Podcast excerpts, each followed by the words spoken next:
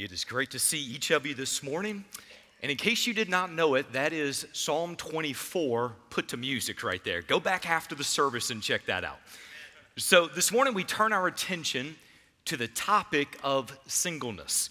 And we are answering questions today like Is it God's will for every person to be married? What should you look for in a future spouse? Does marriage complete you? How long should you wait for Mr. Right or Miss Perfect before you settle for Mr. or Mrs. Good enough? is singleness a blessing or is it a curse? How does Scripture address some of the false notions about singleness that are represented within our culture? And at the same time, how does it address some of those false notions that are represented within the church? The topic of singleness is one of those that is grossly undertaught within the church, but it is vitally important for every single believer. So if you are single today, this is a message that absolutely has bearing on your life right now. If you are married today, happily married, love being married, but you are also concerned about maybe the future marriages of your children or your grandkids or your nieces or your nephews or close friends of the family. If you're concerned about them, then this message is relevant for you. There might be people in the room right now that you have been married before, but because of divorce or because of death, you found yourself single again. You never thought you would be in this place, and yet you're here this message has relevance for you. In other words, it doesn't matter what position you're in in life, God's word, as it comes to singleness, applies to every single one of us. So, this message is a part of our Equip series. And if you've not been here for this series, the focus of the entire series is on equipping believers for every stage of life. It is about talking about how do you walk faithfully with God if you're single, if you're married if you're divorced, if you're widowed, if you are young, if you're old, if you're in elementary school, middle school, high school, college, young adult, or retiree. It really does not matter. How do you walk faithfully with Jesus in your particular station in life?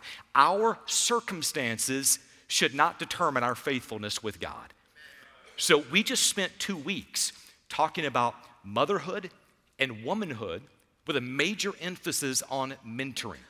And we're about to step into two weeks where we're talking about singleness and preparing for marriage.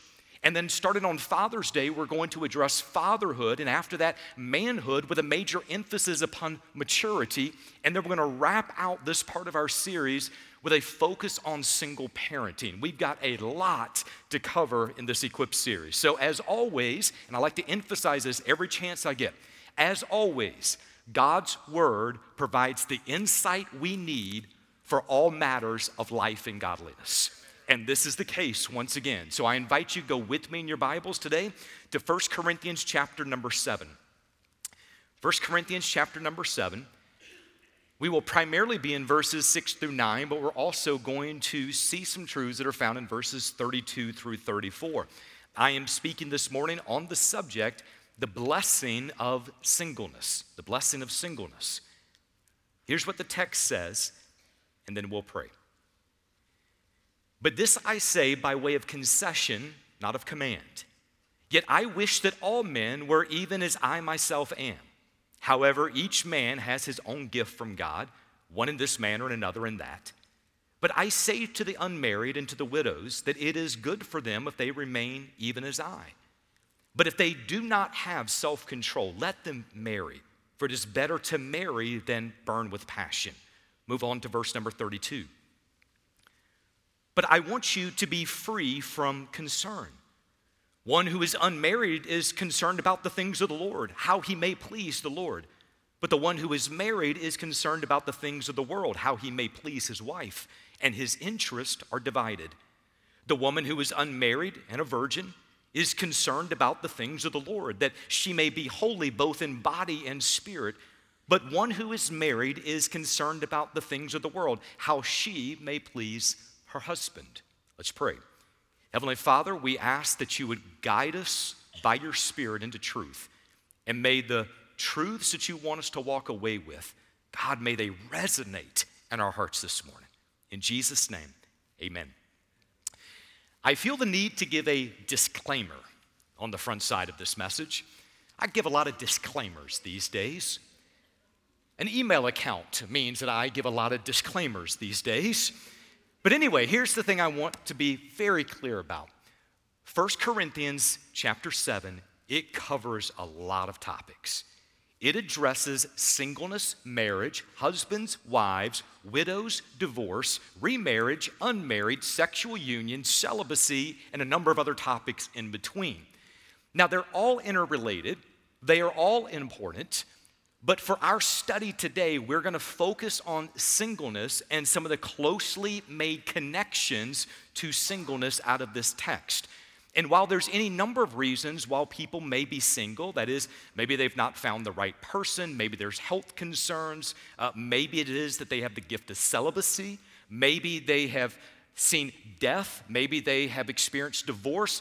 There's any number of circumstances that cause people to be single, and each one of those is going to have a very specific group of concerns related to that person and related to that particular set of situation. But because of that, we need to first understand the general principles about singleness in order for any of the specifics to actually make sense. So, in other words, we need to understand this before we can even talk about that. Does that matter? Okay, here we go. All right, so here's your key truth for this morning as well as for next week singleness is not a curse to break, a time to indulge, or a period to endure. Singleness is a blessing to enjoy and an opportunity to devote yourself more fully to the Lord. As we go forward in the message today and as we jump into this next week, Lord willing, that truth will come alive in a number of different ways. So, we're going to approach this topic by walking through three main parts or three main categories. We're going to begin with a cultural view of singleness. That's only going to be maybe a few minutes. Then we're going to move into a biblical understanding of singleness. And then we're going to finish this out with a wise approach to singleness. So let's start with our first category a cultural view of singleness. As so much of our society is structured around couples. In fact, it is often assumed that when a person reaches a certain age, then they are going to have a spouse. And if they don't have a spouse, then something has to be wrong with the situation or wrong with that person. Uh, this idea of remaining single, especially past maybe the mid 20s, has been something of a concern within society for hundreds, if not thousands, of years. For example, in the first century, Rabbi Eliezer said, Any man who has no wife is no proper man. End of quote. That's a strong statement. That's 2,000 years ago. In other words, 2,000 years ago, there was a notion that singleness was akin to being less than what somebody could possibly be. The Talmud even went further than that. It said, and I quote, the man who is not married at 20 is living in sin. End of quote. The Talmud was equating this idea of singleness later past the age of 20 with sinfulness. So, based on the fact that Judaism is the foundation in which Christianity comes from, it's even more astounding when you run into some of the statements and truths about singleness that's found within the New Testament. For example, Paul speaks of singleness as a gift in 1 Corinthians chapter 7 verse 7. Jesus says it is good for those to whom it has been given. Matthew chapter 19 verse 11. So, on one hand, culture idolizes singleness as a time that you can become all you were meant to be in this moment of singleness.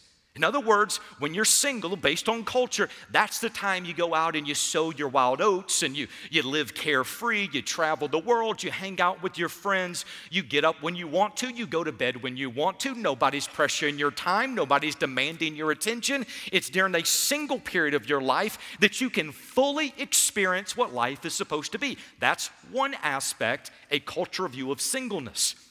But the culture also has another view of singleness. And that is, singleness is looked down upon as being extremely hard, or the fact that a person is incomplete if they are still single. If somebody is not married, then there is this view within culture that they're lacking something or that they, there must be something wrong with that individual. And yes, there's no question about it. There are parts of single life that are absolutely hard.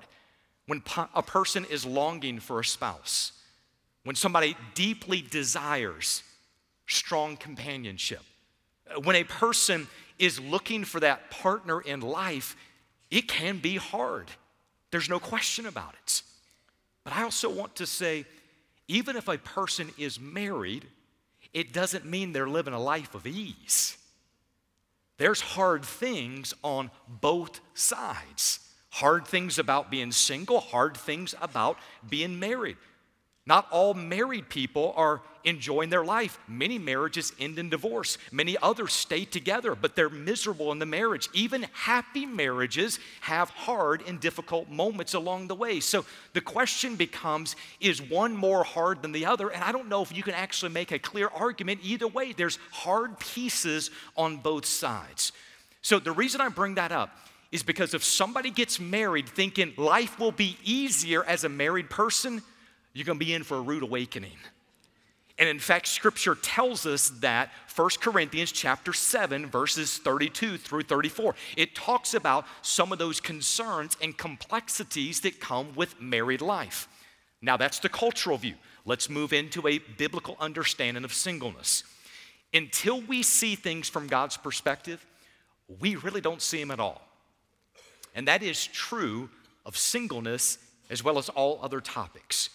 What a believer has as far as their opinion, their views, their understanding, their convictions, all of those things, they ultimately need to be submitted to the authority of the Word of God to make sure it is in alignment with what the Word of God already says. Now, understanding singleness begins with an overarching truth from the big story of God. Here's that truth humanity was created for relationship with God. Now, I know I have shared that one statement at least 300 times since I've been at Sherwood. Consider today to be number 301. But there's a reason I'm bringing that up.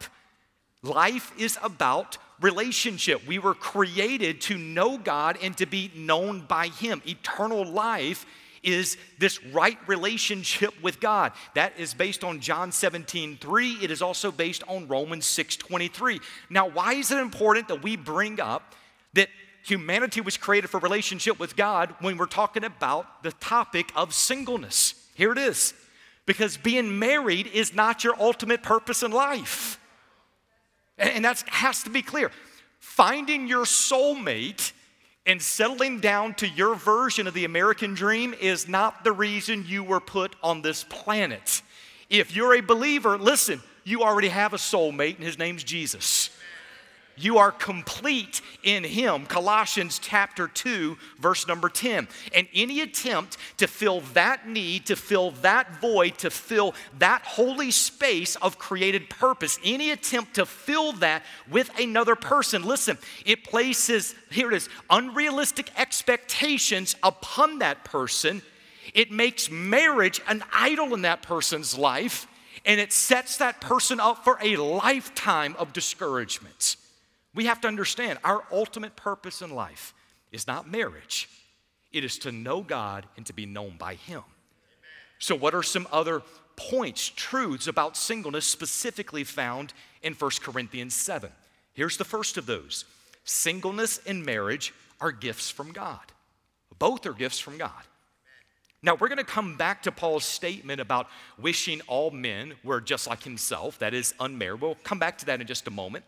But I want to focus before on the topic of this being a gift. He says in verse 7 each man has his own gift from God, one in this manner and another in that. Now remember, the context is singleness and celibacy, married and unmarried. He basically says, each person has their own gift. That is the implication that God sees marriage as a gift just as much as he sees singleness as a gift. For some people, God has given them the gift of singleness and celibacy. For others, God has given them the gift of marriage and possible future family. Those are both gifts from God.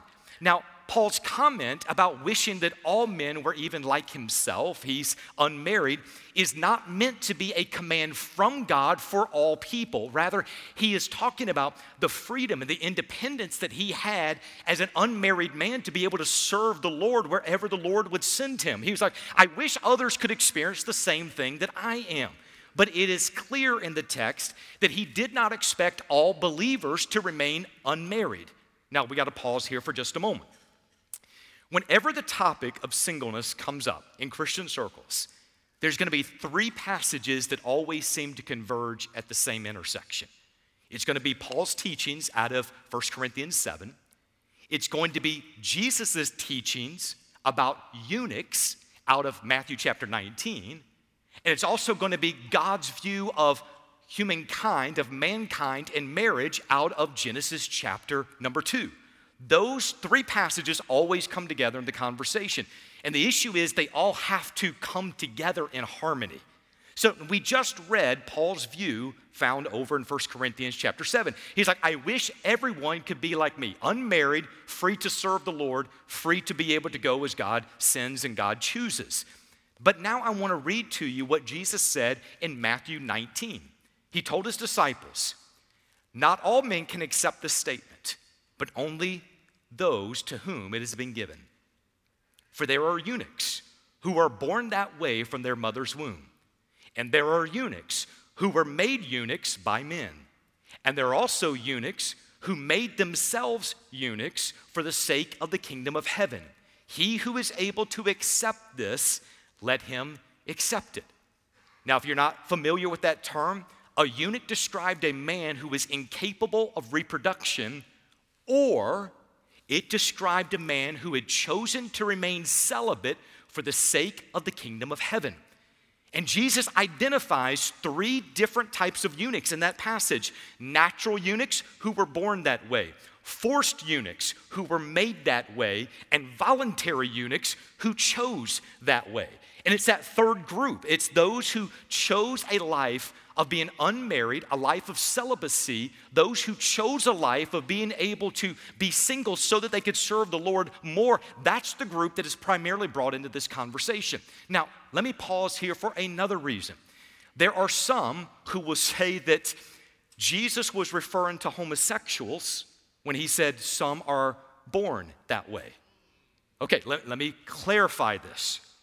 The Bible never uses the word homosexual and eunuch interchangeably. Never. Scripture never refers to a eunuch as living in sin. But both in the Old Testament and in the New Testament, homosexuality is condemned as a sin. We just need to be clear on this because sometimes terminology will make people run off in one direction, believe in one thing, and that's not what the text is saying. So, in reference to this third group, Jesus is saying that there are some people who have chosen to remain single to better serve the Lord. And Paul is clearly saying, I wish everybody could be like me, unmarried, so that they could have freedom in serving the Lord. So how in the world does that fit with what Genesis 2:18 says, with it is not good that man should be alone? I mean, it kind of sounds like we're getting mixed signals. Is it good that man is alone? Is it not good that man is alone? Well, Genesis chapter 2, verse 18 is 100% true. If you're talking about, generally speaking, you're talking about the majority of the world's population, it is not good that man should be alone. Marriage is God's loving gift to humanity. It is the chief context in which our desires for intimacy with another person are met. It is God's perfect plan for deeper male and female union. 100% correct.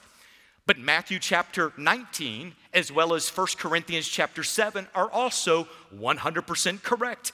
In specific cases, God calls people to a life of singleness so that they can have undivided focus in their service for the Lord.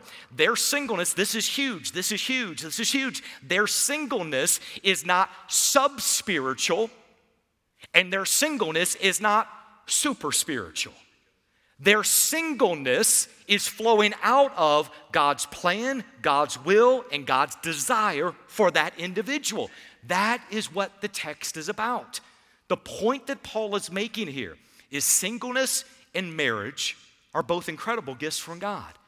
And people do not need to feel like they have to jump out of one status into the next status in order to be complete as a person. For those who are already married, it is wrong to live like a single person and get divorced because you're saying, I just want more freedom to go serve the Lord. That is not compatible with Scripture. At the same time, if you're single, it is wrong to act like you are married, to live with somebody else prior to marriage, or to get married because you think that marriage is somehow a better gift. That is also incorrect. Both are gifts from God. Just as much as it is wrong to misuse a gift that we have, it is equally wrong to manufacture a gift we don't have. Spirituality is not determined by marital status. Here's the next one marriage is not required for all, and singleness may be God's will for some. Now, for those who are unmarried, for those who are widows, Scripture teaches in this text it's good for them to remain in that status. But, but listen to what that means. It means they're not deficient in that status, they're not half a person in that status. Their value and their identity and their worth before God is not diminished in that status. If, oh, this is good, if singleness is God's gift for that person, then singleness is God's will for that person. I'm gonna let you chew on that one for a while. Anyone who is walking with Jesus, anyone who is submitted to the will of God in their life, that person can live with joy and contentment regardless of their marital status. Now, this is about to get uncomfortable, but if I tell you it's gonna get uncomfortable, maybe you will not be as mad at me as I make you uncomfortable. But I, we're gonna do this anyway because it needs to happen. The urge to play matchmaker by some is hard to resist. There's a lot of well meaning Christians who are not content to let single people remain single people. They see all single people as their next project. And I don't think, listen, I don't think it is any nefarious, evil intent behind the person. Here's what that usually is the case of somebody who has loved the joy of marriage wants somebody else to experience the same thing. And they're like, man, it's great. I, I get it. I understand that. Listen. And for most people, that will exactly be God's will in their life. But for some, it's not. And there are some people who feel as though they got coerced into marriage, not out of following God's will, but because they were trying to follow the wishes of some of their friends. If God has called a person to singleness and celibacy, we have to be careful in what we're saying. Listen, everything, regardless of our place in the Christian life, everything has to come back and be submitted to this phrase. If it is God's will for you, I pray this. And that way, if it's not God's will for you, I'm off. Like that, that's, that's not what I want. I want God's will for that person. And I think that is what 99.9% of believers want. They want God's will for that person, they want God's best for that person. Like I said, it's not evil intent, but sometimes we can jump ahead of what God has for that person. So the text also says if a single believer does not have self control, verse number nine, that person should seek to get married. Now, what that means is if somebody is strongly tempted, regularly tempted, they are kind of continually tempted with sexual desire, Paul's saying, you need to get married. In fact, that, that phrase, get married, it is one of the strongest commands in the Greek language. It's, it's almost like you need to get married now. Like it's, it's like, don't, don't like let this kind of be out there for a while. You need to get married. But he also says it's better for that person to marry than to to burn with desire. Uh, that, that phrase, burn with desire, it means to be inflamed. It talks about strong passion. And here's why that's so important. A person cannot live that joyful life, they cannot fully devote themselves to serving the Lord if they're constantly, continually overwhelmed with sexual desire. He says, You need to get married. Does that make sense? Okay. Both Jesus and Paul make it clear that a single celibate life is not required by God for all believers, but it can be enjoyed by those to whom it has been given. Now, here's the next one singleness and marriage have certain advantages. Singleness and marriage have certain advantages. Now, as Paul is going to point out later in the chapter, single people have some advantages when it comes to serving the Lord that married people don't have. This is found in verses 32 through 34. For example, single people are spared some of the concerns, some of the trouble that comes with marriage. Let's be honest, life gets more complicated when you get married. When you get married, here's the thing. It's no longer just one person's perspective, now it's multiple people decisions about how to use money, how to use time, where to live, where to go, even what to eat every day. Those are decisions that are now split between multiple people. And although children are absolutely a blessing from God, there's a different level of complication that comes into a person's life when there are children involved. So basically, he's just saying there's some things that an unmarried person is not going to face when they're trying to serve the Lord. The other part of that is single people can devote themselves more fully to God's work. That is an advantage for singleness. A vital part of Christian responsibility for married people is to care for their spouse as well as care for their children. Those who are single, it allows greater freedom for them to serve where God calls them, to serve when God calls them, to be flexible, to be available, to, to have a little bit more freedom in their life. That is an advantage. But listen, there's also advantages about being married. There are advantages when it comes to companionship. There's advantages about having an equally yoked partner in life to be able to process decisions and work towards solutions. There's advantages to the blessings of sexual intimacy, the gift of building a life and building a memory with another person, the joy of children. There's blessings that come along with this. And when it comes to serving the Lord, listen, some people will serve the Lord stronger as a single person, and other people, they serve the Lord stronger as a team. I'm gonna, I'm gonna testify for a moment. I praise God for the call that God placed on Bria's life at the age of 12, and the call He placed on my life in vocational ministry, and the fact that He brought us together to serve as a team in ministry. We are stronger as a team than what we are by ourselves. Now, Bria will tell you all day long, she had no idea how I was ever going to be a pastor because she said, Paul, you don't talk to anybody. And I would say, I talk to people, I just don't have as much to say as what you do. So I, I reserve my words for, you know, those major moments in life. Bria has brought me out of my shell and I've calmed Bria down a little bit. And you all have to know if I calmed her down at all, it was crazy when we first got married there. But my, point is, some people, they, they are able to serve with greater flexibility and movement as a single person, and then God has designed some. They come together as a team, and it's in the process of partnership they're able to serve God more effectively. Why in the world is it important that we even take all of this time to show a biblical perspective on singleness? I'm going to give you a couple of reasons, and these are going to be fast, and we'll, we'll go to the next section. The church needs to clearly give a biblical view on every topic in Scripture, not just the topic of singleness. This is just one of many, but we need to be clear on this. When singles are made to feel like second class believers, it discourages them and they lose sight of their value and their identity in the eyes of God. We need to be clear about this. And when singleness is devalued, it makes some people idolize marriage and they run faster to marriage than what they should run. That's a reason why we take time to talk about this. So now let's talk about a wise approach to singleness. Uh, what are some important thoughts to remember if maybe you are single and you're drifting in life? Maybe you're single and you're afraid of being single forever. Maybe you're not sure of what this season in your life is supposed to be about, what the, the purpose is supposed to be.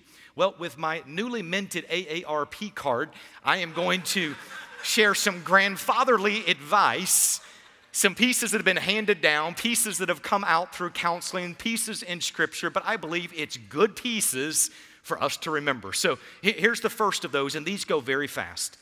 In every stage of life, pursue Jesus fully and discover your value, worth, and identity in Him at every stage of life.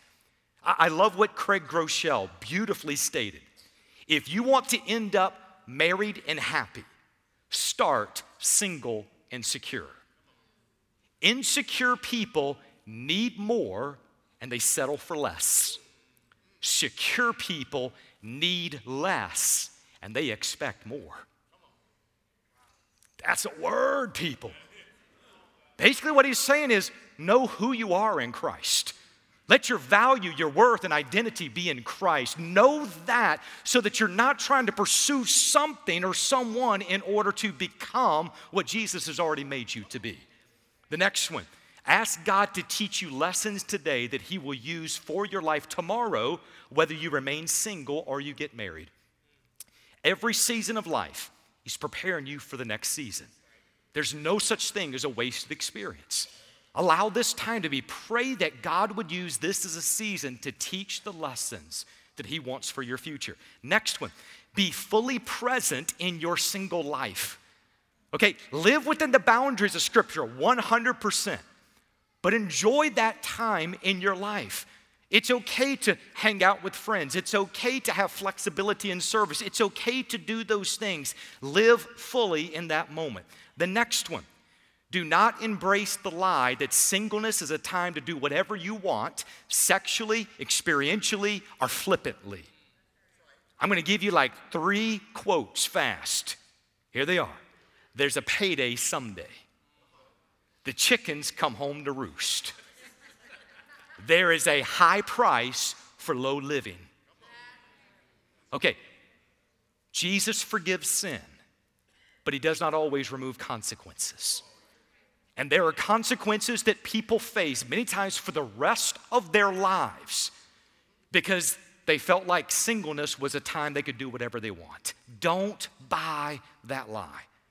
The next one, you'll marry someone you date, so date wisely. Dating is not for funsies.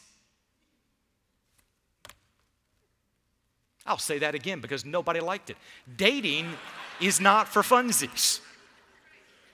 It is in the process of dating that emotional connections are made and physical desire increases and guards begin to get let down. There are many people who started dating out of boredom or for funsies that they get emotionally connected with someone that they are not in alignment with biblically and they feel pressured to marry the person down the road. Dating is important in this. You'll marry someone you date, so choose wisely. The next, stop trying to plan out every detail of how, when, and where you'll meet your future spouse. I think the Hallmark Channel has killed us on this one. Okay, if, if you've got this master plan, I'm gonna meet him here, this is what it's gonna look like, whatever. Here's the issue sometimes your preconceived ideas about how it's gonna happen interfere with you being able to see it when God drops that person in front of you. Here's what, a, here's what a believer, if you're looking for a future spouse, here's what you need to do walk with Jesus, ask Him for wisdom, and put yourself in places where there are single believers around you. It's amazing how quickly God can bring pieces together. Next one the best way to find the right person is to be the right person. If you want to marry someone who loves the Lord, who's engaged in biblical community, who's generous and loving and hardworking, be that kind of person. If you want to marry someone who's got a strong prayer life, who handles finances well, who has goals in life, be that type of person. Scripture says, How can two walk together unless they agree? Marriage is hard enough when you agree on all the important things. It can become miserable if you don't agree on the most important things. Next one embracing singleness in a godly way will better position you to meet a future spouse. Now, again, this is if, if God's calling you to a life of marriage in the future, embracing singleness in a godly way is important. Did you know God does not give future spouses based upon the level of a person's miserableness as a single person? He doesn't give them out like that. And by the way, if you're miserable and single, it's not exactly a calling card for someone to come join you. You're welcome. I'm just, I'm just trying to say something that's going to be helpful down the road. Okay, here's another one. Being married does not complete you. I've already said it, but you're complete in Christ. And we need to understand Scripture. Jesus was not married. John the Baptist was not married. The Apostle Paul was unmarried. And yet, I would dare say anyone would say their life was somehow incomplete. Next one. It's never God's will for a Christian to marry a non-Christian. 2 Corinthians chapter 6 verse 14. Missionary dating has led to a lot of heartache in marriage. Dating an unbeliever because you think if I hang out long enough, he's going to convert to Christ or she's going to become a believer. Listen, all I can say is there are times, there are times when God, in His grace and because of His providence, intervenes and He covers a foolish decision with a blessing. There are times that happens. But if you enter into a relationship saying, if I'm with them long enough, they will become a believer. That's not the way it normally works. Here's what happens most of the time, they will pull you down, you will not lift them up. You marry someone you date. Okay, and by the way, I'm going to come back to this in just a moment because if you're dating and you ask the person the question, Are you a Christian? They say yes, and you're like, Box checked, and you move on. That's unwise. And we're about to dig into some questions you need to be asking. I got 19 seconds to get this in. All right, here it is. All right, listen fast. It is better to do premarital counseling when you first start talking about engagement than to do premarital counseling after you've already gotten engaged. Good biblical premarital counseling will help you see if that is a strong fit, if that person is right for your future. Are you on the same page? Is this a, are there red flags you need to see? And if you are already engaged and then you see the red flags, it's really hard to back out of that engagement. Next one. If you're single, listen to and value what your parents their thoughts on a future spouse. God has given your parents the task of caring for you, protecting you, and making sure you become everything God created you to be. There will be things your parents see that you will not see. You need to value and listen to your parents. All right. They just took the timer off at this point. Apparently, I blew right through that one. So, anyway, here's this last section. I promise this will be fast. It is better to ask hard questions before marriage than discover un- unwanted answers after saying, I do. Now is the time to ask. And by the way, allow trusted believers in your life to help you ask the questions and vet the person. Other people will see things you don't see. Other people will ask questions that you won't ask. It's good to listen to what others are saying in that moment. Now, Back to that point I was making. If you ask the question, Are you a Christian? and that person says yes, and you're like, Great, that's done, let's move on, that is unwise. You need to ask second level questions, third level questions, uncomfortable questions, deep questions. Do not stay on the surface with your questions. Get down to where life matters with those questions. Here's things you need to be finding out about. Tell me about your time with the Lord.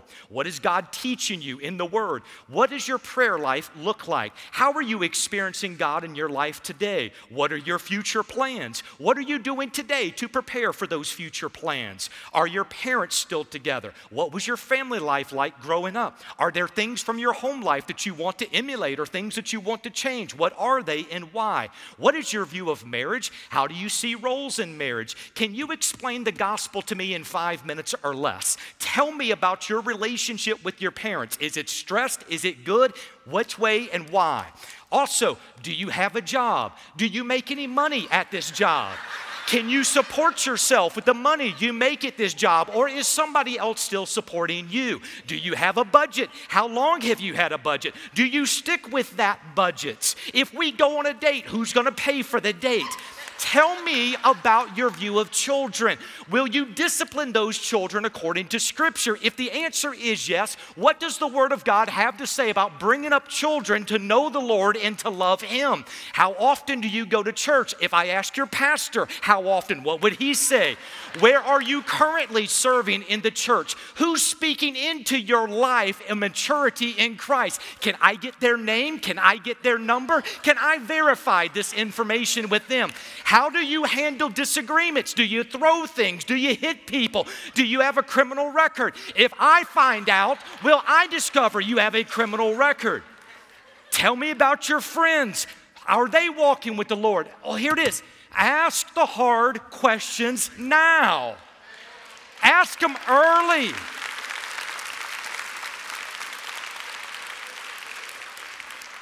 There are a lot of people who live with regrets because they wanted the right answer, they just didn't want to ask the important questions. Ask the hard questions now. Now, we're just getting started on singleness this morning. Next week, we're going to be adding to this. Next week, we're going to get into how do you pray for a godly spouse? What are you looking for in a godly spouse? How do you know if it's God's will for you? Like, we're getting into a lot this next week. But Lord willing, even with what we covered this morning, it helps single people understand you are complete in Christ. You're not needing someone else to make you complete. You're complete in Him. Singleness and marriage are both gifts. There are pieces that we need to look at to walk wisely. Just let the Word of God be the one to help you in this entire process. I'm going to ask you if you would bow with me for prayer. Heads bowed for just a moment.